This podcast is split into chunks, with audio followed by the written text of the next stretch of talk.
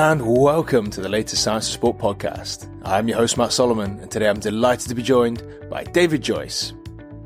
So, David is an expert in human performance, having coached hundreds of elite athletes, multiple world and Olympic champions, and across multiple sports. And recently, David has edited the High Performance Training for Sport book, which is the second edition after the first one was such a success. So, David is in a great position today to discuss how and why you should become the best possible coach which you can be. So, without further ado, it's time to welcome David onto the show. So, David, welcome to the Science of Sport podcast. It is an absolute pleasure to have you here. Thanks, Matt. Thanks for having me. Well, thank you very much for joining us. So, first things first, David, we who, who are you and what have you been up to until now? It's a strange question to ask right off the bat. Um, yeah. my, so I am a coach, I'm a physiotherapist, and I'm a strategist. And my job these days is to run a uh, high performance sport strategy consulting firm called Synapsing, and we uh, help sporty organisations, individuals, and leaders uh, make the best decisions for themselves and their organisations in in the world of sport. And outside of that, I'm a, a dad of of two two kids, Matilda who's three and Rory who's five months, and they are both depriving me of sleep at the moment. So that's that's me in a nutshell. Oh, excellent! You just uh, you just uh, co-edited, uh, co-authored, or co-edited a book. Is that right? Yes, yeah. High Performance Training for Sports uh, second edition has uh, just come out uh, about two weeks ago, and uh, yeah, so that's that's um, gone on bookshelves around the world, and um, uh, yeah, look, we're, we're we're really really really proud of it. Dan Dan Lewindon, uh, my co-conspirator, and I, we're we're very proud of the the final product. So yeah, thanks for thanks for you know, shoehorning that in. of course, mate. Of course. I read the first one, and uh, you very kindly sent the second one. So uh, the the first one was excellent, and I'm really looking forward to, to getting stuck into the next one as well. Um, yeah, but- thank you. The, yeah, it's it's um, I think most most new or well, second editions tend to be about thirty percent different. This is about eighty percent different. You know, and there's um, sixteen new chapters and um, we've got 50 contributors from all over the show. So there, there's a real value proposition for people who, like yourself, who like the first one, would, would go out and, and see the, the value in the second one as well. I'm really looking forward to it. And it makes you the perfect person today to discuss why uh, coaches need to improve themselves and how actually you can become the the best coach that you can. Um, obviously, with all of that inside information as to how you can do that uh, and writing a book about it, you're the perfect person to discuss how we can go about doing it in real life. So, first things first, why are coaches important? I reckon, Matt, that the in in many cases, and I don't know if if, if this is the case with yourself, but out, outside your your mum and dad and brothers and sisters, when when you're a kid, if you're playing sport, the coach is possibly the most important person in your life. Um, they're the ones that that give you a real sense of how to how to play a game or how to play a sport. But it's not just that; it's the the everything that goes alongside it. You know, all the values and and and morals that go with sport and how to deal with ups and downs. And they really shepherd us through some of life's toughest moments. And and I look back on the coaches that I had when I was a kid and that I still call coach you know mm. even even at my age of of 45 and um, they were really instrumental in helping me become the person that I am. And and hopefully the kids that um, that I have will have great coaches themselves. So, uh, look, the and that's that's looking at community level, and then right up to high performance sport level, where I guess is the ecosystem which in which I'm mostly entrenched. The the coaches help us be better at our sport and better members of our community and better people. So, you know, they're, they're if if we gathered all of the professions into one building and set fire to the building, I reckon coaches would be in your first five groups of people that you try and rescue. Don't do that. Just a disclaimer. um, so excellent. Like coaches are top five most important people that you rescue from a fire. That's a super, uh, super powerful metaphor. Put that in your LinkedIn. yeah, you'd rescue me from a fire, top five. I'm just after your cat. Um, but um, in terms of then uh, why it's important, so like we're we're super important people potentially. Um, why why then should we be working on our, our skills, right? So obviously we don't get born as the best coach in the world. Um, some people become really good coach very late in their life. Some people can coach really well very young. How do we then work on improving our skills? Well, if we think about what coaching is first and foremost, it, it, there's one thing that unites a coach of an under nines volleyball team to the coach of the you know uh, the the Italian um, Euro winning or winners of the the European Cup in football, and that is they help curate an environment that is um, fun, engaging, safe, and gets the most out of people. So that's that's effectively that's the red thread that unites everything. And if that's our mo, if that's what we do, then we should always be looking at ways to improve that because we're improving it. We're improving ourselves in service of our athletes. And there are coaches that are in it for themselves, but I would say 98% of coaches are in it for the athlete um, and the player. And it, that then provides us with the burning platform to always get better. And whether that's getting better in our knowledge, whether it's getting better in our capabilities, whether it's getting better with our experiences or our personal attributes, they're like the, the, the golden four uh, domains. Um, we owe it to ourselves to live and examine life in all of those, but we also owe it to the people we're serving, which are our athletes. So I think that provides a compelling case for, for getting better. I completely agree. I think there are probably very few coaches who are there for the uh, for the glory and the name. Uh, certainly not for the salary. So yeah, there's very. That's official. That's official. I saw one the other, just just as a tangent. I saw one the other day in English pounds, eighteen to eighteen and a half thousand a year. I was like, oh mate, just go work in Tesco's. It's way better. And on Sunday you get double pay, and I guarantee you're not going to get that at that football club. Uh, that's that's that's that's true. That's very true. So so ultimately, then why do we do it? We do it because we love it. We do it because it gives us a glow inside, and but primarily we do it because we love seeing people improve. If we didn't see that, we wouldn't be in this game. So it happened. The the impact that we have on other people is great, but it's it gives us this flood of of beautiful chemicals in our brains that keeps us addicted. You know, the dopamines, the serotonins, the oxytocins. That's why we do it.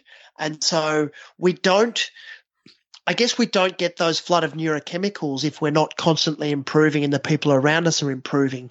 So, you know, that, that's, I guess that's the neurochemical, the neurophysiological reason why we do what we do. I think that's uh, it's lovely to put a physiological reason on it as well as uh, as a lot of the people listening will be uh, very physiological based. So that's excellent. Um, so we, we know why it's important. We know why we should be improving, but what are the key skills that we then need? Because you can't just walk up and be like, right, I want to be the best coach in the world. Um, cool. Yeah. Then, then go and do that. How, how do we know which skills we need to be the best possible coach? It's a very interesting area and one that I'm doing quite a bit of work on uh, at the moment within the Australian system, trying to understand what a success profile for coaches uh, actually looks like. And I guess the things that come to mind are um, that it, it really does depend on the context in which you're, you're working. So, what makes a successful coach in under 14 women's hockey or girls hockey is actually a little bit different to what it is in track and field at a master's level, you know. So, but I, I, talked about the golden four things, which is is um, knowledge, capabilities, experience, and personal attributes. So, if we dig beneath that veneer a little bit, I think um, the ability to understand the the the tactics and the techniques of the sport is really important, and possibly the the technical aspects. Uh, may in fact be even more important the lower down in the pathway you go because you need to teach that very young and, and get those things grooved. And then when you get uh, you know, increasingly higher up towards the pointy end, there's a really strong case that you can make that maybe a lot of those things are, f- are reasonably well formed, and the greatest um, skill set that a coach needs is actually um, influence and being able to bring a team together and create a cohesive and and safe, uh, psychologically safe training and, and working environment and, and getting the most out of people. So the human skills become even more important at that level. So there's an adaptability and a cognitive flexibility that that great coaches are able to demonstrate and be able to to extract the most the best performances day after day after day in their athletes. Um, and, and it is slightly contextual. But the, the bit about day after day after day is really important because I, I'm not the only person that holds this view, but I certainly hold it sh- strongly is that, um, that, um, compound interest is the eighth wonder of the world. Hmm. And what we, what we see in the Olympics, for example, um, we, we see, we see in sometimes half a second or 10 seconds, or in the case of the marathon or, or golf over four days, um, that's just a lagging measure of the compound interest. That's, that's the dividend that's paid of all the investments over a, over a sporting lifetime. And so it's, the, the hard work is done in the training environment, as Muhammad Ali famously said. So, um, but you know, arguably, not arguably, definitely more eloquently than I just did. But the the um, you know that the coach is the one that curates that. The coach is the one that that corrals the athletes and the performance support staff and and the parents in some cases together, so we get to see those end outputs. Does that does that make sense? Yeah, for sure. I think it's it's uh, a super interesting way of looking at things. That it's not just oh, on one day in one session you can coach really well, or you can have that influence on Monday in that training session and they can they can max out their squat or whatever, um, or they they learn a new uh, trick in training, whatever it might be. Uh, but actually, if you're looking for success, it needs to be every single day with a day off maybe um, for three, four, five, six, ten years in order to make sure that you're getting the increase in uh, physical development, mental development, technical development that you need to make sure you're performing at the top level. It's not just a one-off really good session. It's the cumulative effect of everything coming together over all the years. And that's, uh, that's a really interesting way of looking at things. Yeah, spot on. So the, the trick in training that you just referenced there, that is just a trick in training. Um, and that's all it is. And on the very, very, very rare occasions, it may translate into something on the field, but it's going to be that 0.01 percenter, right? And the let, us focus on the big rocks, the 99.99 percenters, um, which are the skills, the capabilities, the behaviors that are um, molded, that are forged and reinforced over a sporting career. And, that, and that's the most important thing. So that's where the coach is the the gardener and not the carpenter. Would you make an argument then for uh, athletes staying with coaches for a long time? Is it? Do you, do you think there's some there's something in an athlete staying with a coach maybe for ten to twelve years of their career, or would you think that uh, some athletes can benefit from having a new coach every one or two years? I think what you've just said there is some athletes can, and and again, so it is very contextual, isn't it? So we've seen multiple examples where gold medalists, and we see this a lot in in track and field and in athletic and and in swimming, where the the gold medalist has had the same coach since they were in you know under nines little athletics or something they've just gone with that coach they've they've developed this reputation this this um, uh, relationship, which is fundamentally based on trust and shared experiences, and you you can't you can't trade that away. But that's not to say that every great experience or every great performance um, needs to have a coach athlete relationship that is that is in excess of ten years. Like that, I think that's that's fundamentally false because relationships of all forms, whether it is sporting or romantic, uh, do change over time and some decay and some flourish. So it is very much based on the on the context and there are times where I've said to athletes you need to go and find a new coach. I've taken you as far as I can go. And there are times where coach uh, where athletes have said the same to me is uh, you've taken me as far as I can go. I need to go and see something else. And it's it's having that maturity to understand when that time happens that that's actually a, a, really positive step forward. It doesn't happen all the time, but it is important to recognise when it does happen. I think that's uh, that's excellent stuff and really interesting to hear the, the potential differences. And off the back of that, then, how do you think that athletes can find their perfect coach? Like, obviously, there's there's going to be uh, some athletes listening who are thinking, "Oh, I, maybe I don't have the perfect coach, or maybe I need a coach." Um, how do they go about finding the, the best fit for them? I think the last bit you've said there is really important is about the the best fit. Uh, I don't think there's such a thing as a perfect coach, uh, and in the same way, there's there's no one perfect person, um, or perfect wife, or perfect husband, or perfect employee. We're all we've all got our edges and we've all got areas that we need to improve on and we need to dial back and and those sorts of things. I guess the thing which is most important is not considering whether you're the perfect coach or they're the perfect athlete or you're the perfect athlete and they're the perfect coach is understanding whether whether the jigsaw puzzle pieces fit together. And so I go back to what you've just said about fit and that's the bit you know, it's it's less is is my boyfriend or my girlfriend perfect, and it is does our relationship work? And I, I think that's a really important bit to emphasize because if you're always thinking about perfect, you're coming from a bit of a deficit perspective. You're going, well, no one's perfect, so my my coach is less than perfect, therefore I need to keep looking for the perfect coach.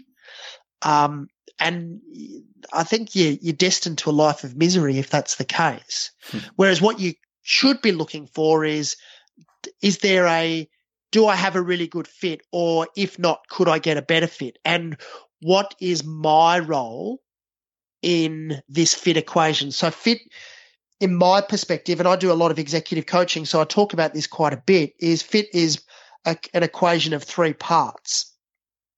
The first one being, you know, what my skills are, what my what I bring to the table. That I'm a I'm a round peg right? So you need to know yourself, what your values, your mission, purpose, all those sorts of things are. Then it is understanding what it is that you're looking for. And so if I'm talking about a coach, what is it that I'm looking for in an athlete? Now, for me, I look for coachability. I look for um, a skill set or a, an athletic profile in which I know I can make an impact with.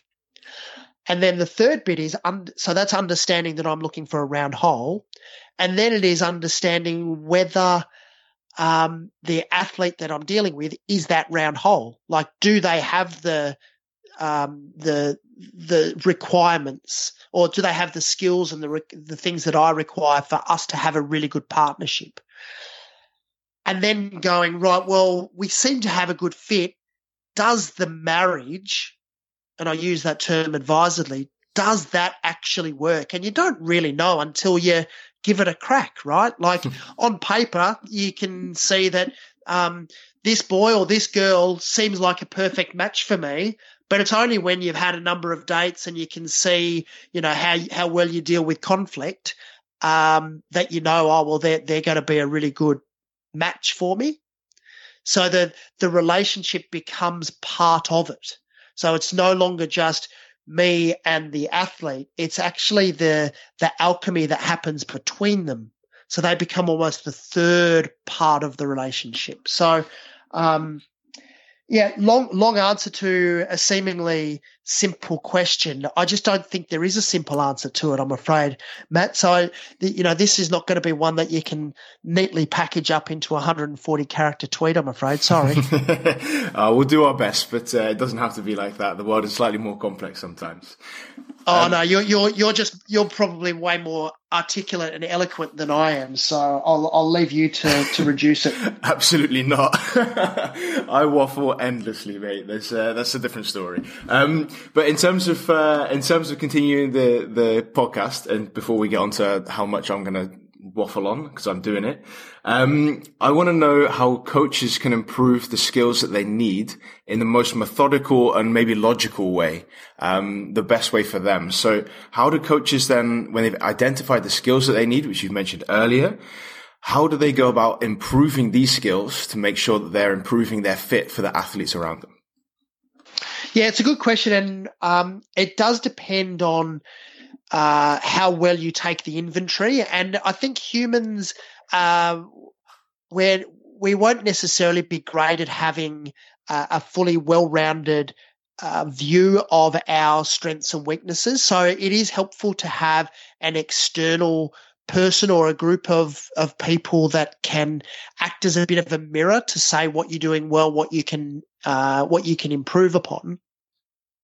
Um, so whether that's technical or tactical or or whatever, I think we've got a bit of a sense, but there, there's a saying is that you can't fix a mind with the with your own mind. So you've got to you've actually need to have some other people's perspectives on it. So I, I would encourage people to do that first, and then get a bit of an inventory about what it is that you need. And and if it's a knowledge thing, it's it's about going and getting that knowledge. So that may take the form of reading um, books and you know high performance training for sport second edition is just out. Um, or or it may in fact be speaking to mentors or people that are really strong in that particular area. Um, it may be going and doing a master's degree. Um, I, I, disagree that there is one size fits all. Um, so I think having a portfolio of different ways of approaching this is really smart. So, um, you know, if you if you're a um, a strength coach and you think that you you're really strong with periodizing, but you just need some help with with tapering, for example, is going to speak to people that have got really strong skill sets in that regard, whether that's academically or or in an applied setting. So it's I guess it it means that you need to undertake a bit of a depth chart of you know where am I where am I strong in and where are my growth edges.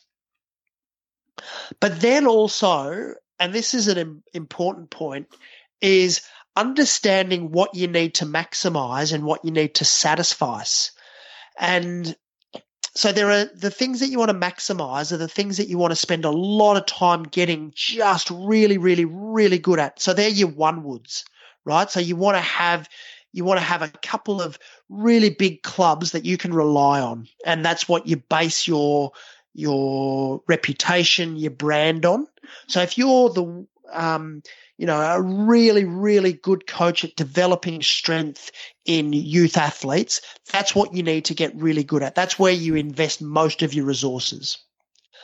Um, but there are other aspects where you may just want to satisfy, which is maybe you want to have a level of knowledge which gives you the ability to recognize what you um, what you need to know and to when to seek help and that might be in injury rehab or something, or it might be in physiology or whatever it is, because there's a trade off, right?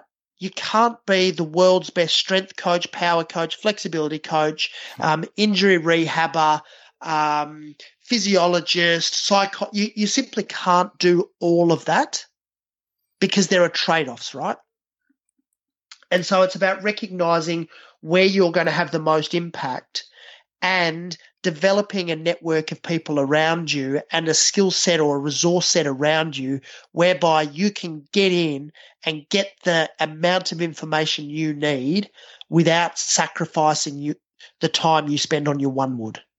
Does that kind of answer the question? Yeah, that's some excellent advice, and I think it's, it's really interesting that it's it's maybe books, it's maybe courses, it's maybe uh, a master's degree, but it's it's also maybe people, and that's a huge uh, a huge lesson I think for a lot of uh, a lot of coaches is that you can you can network to find jobs and you can network to to improve your career, but you can also network to improve how you're performing as a coach, and that just means talking shop with some uh, some coaches, and that's uh, that's and a really interesting interesting viewpoint. And it's possibly all of those things. So the thing we know about um, coach development and developing coaches is one of the most effective ways of doing this is through what's called a community of practice. And that is where you have a, a group of people with diverse but complementary skill sets um, that are all facing similar sorts of challenges. And you have a, you know, maybe one topic that you discuss. And it might, let's just say it is, um, uh, tapering before a, a big event in a team sport or something and you're sharing knowledges sharing knowledge and challenges and pain points and and all these sorts of things and you're getting the wisdom of the crowd here. Um, and that we know that that is one of the most effective learning mechanisms that we have. So um, and that's an example of of a people sourced way of developing um, and, and it's fantastic. It's not going to be the only thing, but we know it's a really effective thing. I think that's absolutely excellent. And before you leave, because I'm conscious that we, we are short on time, I want to get a quick case study from your life. So how have you, at some point in your life, improved your coaching? Um, and if you've got a, a little story to go with that? Oh, so all the time. And I, I think that I'm on a journey and I'm hopefully not even a third of the way through, you know. Um, and I, I, I try as hard as I can to have a beginner's mindset with this sort of stuff. So I'm learning all the time. I guess one of the things that um, I've learnt like recently ish, like in the last five to, to seven years, is the importance of having a, a network around you and being somewhat adaptable with with the way you express yourself in terms of your values. So we, we talk a lot about authenticity, um, which is is really important, and you know most people would say that that is a, a really important value that they hold, and rightfully so. But I think we can get a little bit too caught up with what authenticity means and and be a little bit too rigid with I am always going to be the person that tells the truth, which is good, um, but it can come at a cost. Now, I'm never saying that you don't tell the truth, but there are times where you don't have to say everything that's on your mind, and I've learned that to you know my detriment over the over the journey. But um, I guess one of the things that I'd always valued was um, hard work and and making making sure that um, I was uh, I've got a really strong sense of justice and that I, I, wanted to model the behaviors that I expected in others. And so when, you know, shit ha- hit the fan with, with, um, things that were maybe not going quite so well in sporting environments that were, I was in, I doubled down on my hard work. And really what I needed to do was probably look up and, and wine and dine the board a little bit more because that would give me some air cover um, rather than people just creating their own narrative about what was going on. Um, so I guess the some really important coaching things that I under, uh, I've learned over the last decade is the importance of being able to step off the balcony when you need to. Sorry, step off the dance floor when you need to and get up on the balcony and be able to go, right, well, what's really happening here? And you need to be able to get down onto the dance floor where you can feel the, the pulse of the music and the sweat and you can see the, the tiles in, in minute detail. And I think that's where a lot of coaches like to live. But the really good coaches, the really good leaders can actually step up onto the balcony and have a much broader view of what's going on. And I guess that's one of the, the big journeys that I've been on over the last decade of is being able to understand the difference between the two and, and be able to be cognitively flexible and understand when you need to, to get down and feel the pulse of the nightclub and when you need to get up and have a bit of a broader view. I think that's some absolutely excellent advice and a really interesting insight into the, the political side of uh, of coaching as well, because it's not as simple as X's and O's, uh, squats, sets and reps, or uh, a 20 minute uh, passing drill. It's uh, it's a little bit more complex than that sometimes, and uh, you can easily lose your job if the people on the balcony don't really like you very much. Well, I guess that's that's the point, isn't it? So most coaches get recruited because of their technical and tactical expertise and we see this around the sport, irrespective around the world, irrespective of the sport. But the the ones that get fired are the ones that don't uh, that can't actually navigate the politics of the whole thing. And I guess you know, if I can give the book one little plug, if that's all right with you, one of the things we've tried to do is actually um, bring in some of these other nuances to coaching. It's not just the X's and O's. We've got the X's, X's and O's in here about strength development, about aerobic capacity and anaerobic capacity. But we've got Brett Bartholomew talking about the importance of influence. We've got Nick Winkelman talking about uh, um, the language of coaching. We've got um, Duncan French talking about how we can translate from um, the gym onto sporting performance because ultimately that's what performance is, isn't it? Like it's it's a complex output of oh sorry, it's an output of a complex system. Um, and the best coaches like yourself and like the great Rhett Larson, who we both know, are ones that can actually see the broader connections between absolutely all aspects of performance. And you you raise the the um, the point early on about you know the the um, the the back squat um, records and all those sorts of things. It's about understanding that the reason why an athlete can break a record in a back squat is partly to do because with the strength coach understanding the the biomechanics of it and and the overload principles and programming and tapering and all those sorts of things that's part of it absolutely but they couldn't do it unless they had the the the physios working in the background to make sure their lumbar mechanics were good and the nutritionists dealing with that side of things and you know all, all these other things. So sport there's no, there's no aspect of performance or sporting performance that exists as an island. Um, and so doing the 20 minute passing drill that you talked about about 10 minutes ago that's going to get you good in um, doing a 20 minute passing drill. That's not necessarily going to get you good in translating it into performance. And that's kind of one of the things that we've been so passionately advocating in this in this book. I think that's uh, that's some excellent advice, mate. And I'm conscious that I'm stealing your uh, your children's time, so I think it's about time that we uh, we round it up. But David, massive thanks for your time today. I really appreciate it, and I really enjoyed the podcast as well. So massive thanks. No, thanks very much for, for having me on. I'm a I'm a fan of the podcast, Matt, and, and it's um it's a it's a real privilege to to come on and chat to you today. Thank you very much, buddy. Cheers. Thank you. And that's it. Once again, a massive thanks to David for all of his hard work on today's podcast. I really appreciate it, and I'm sure you do at home too. Before you leave, I want to point you in the direction of our Coach Academy. The Coach Academy is a series of mini lectures broken down into bite sized chunks.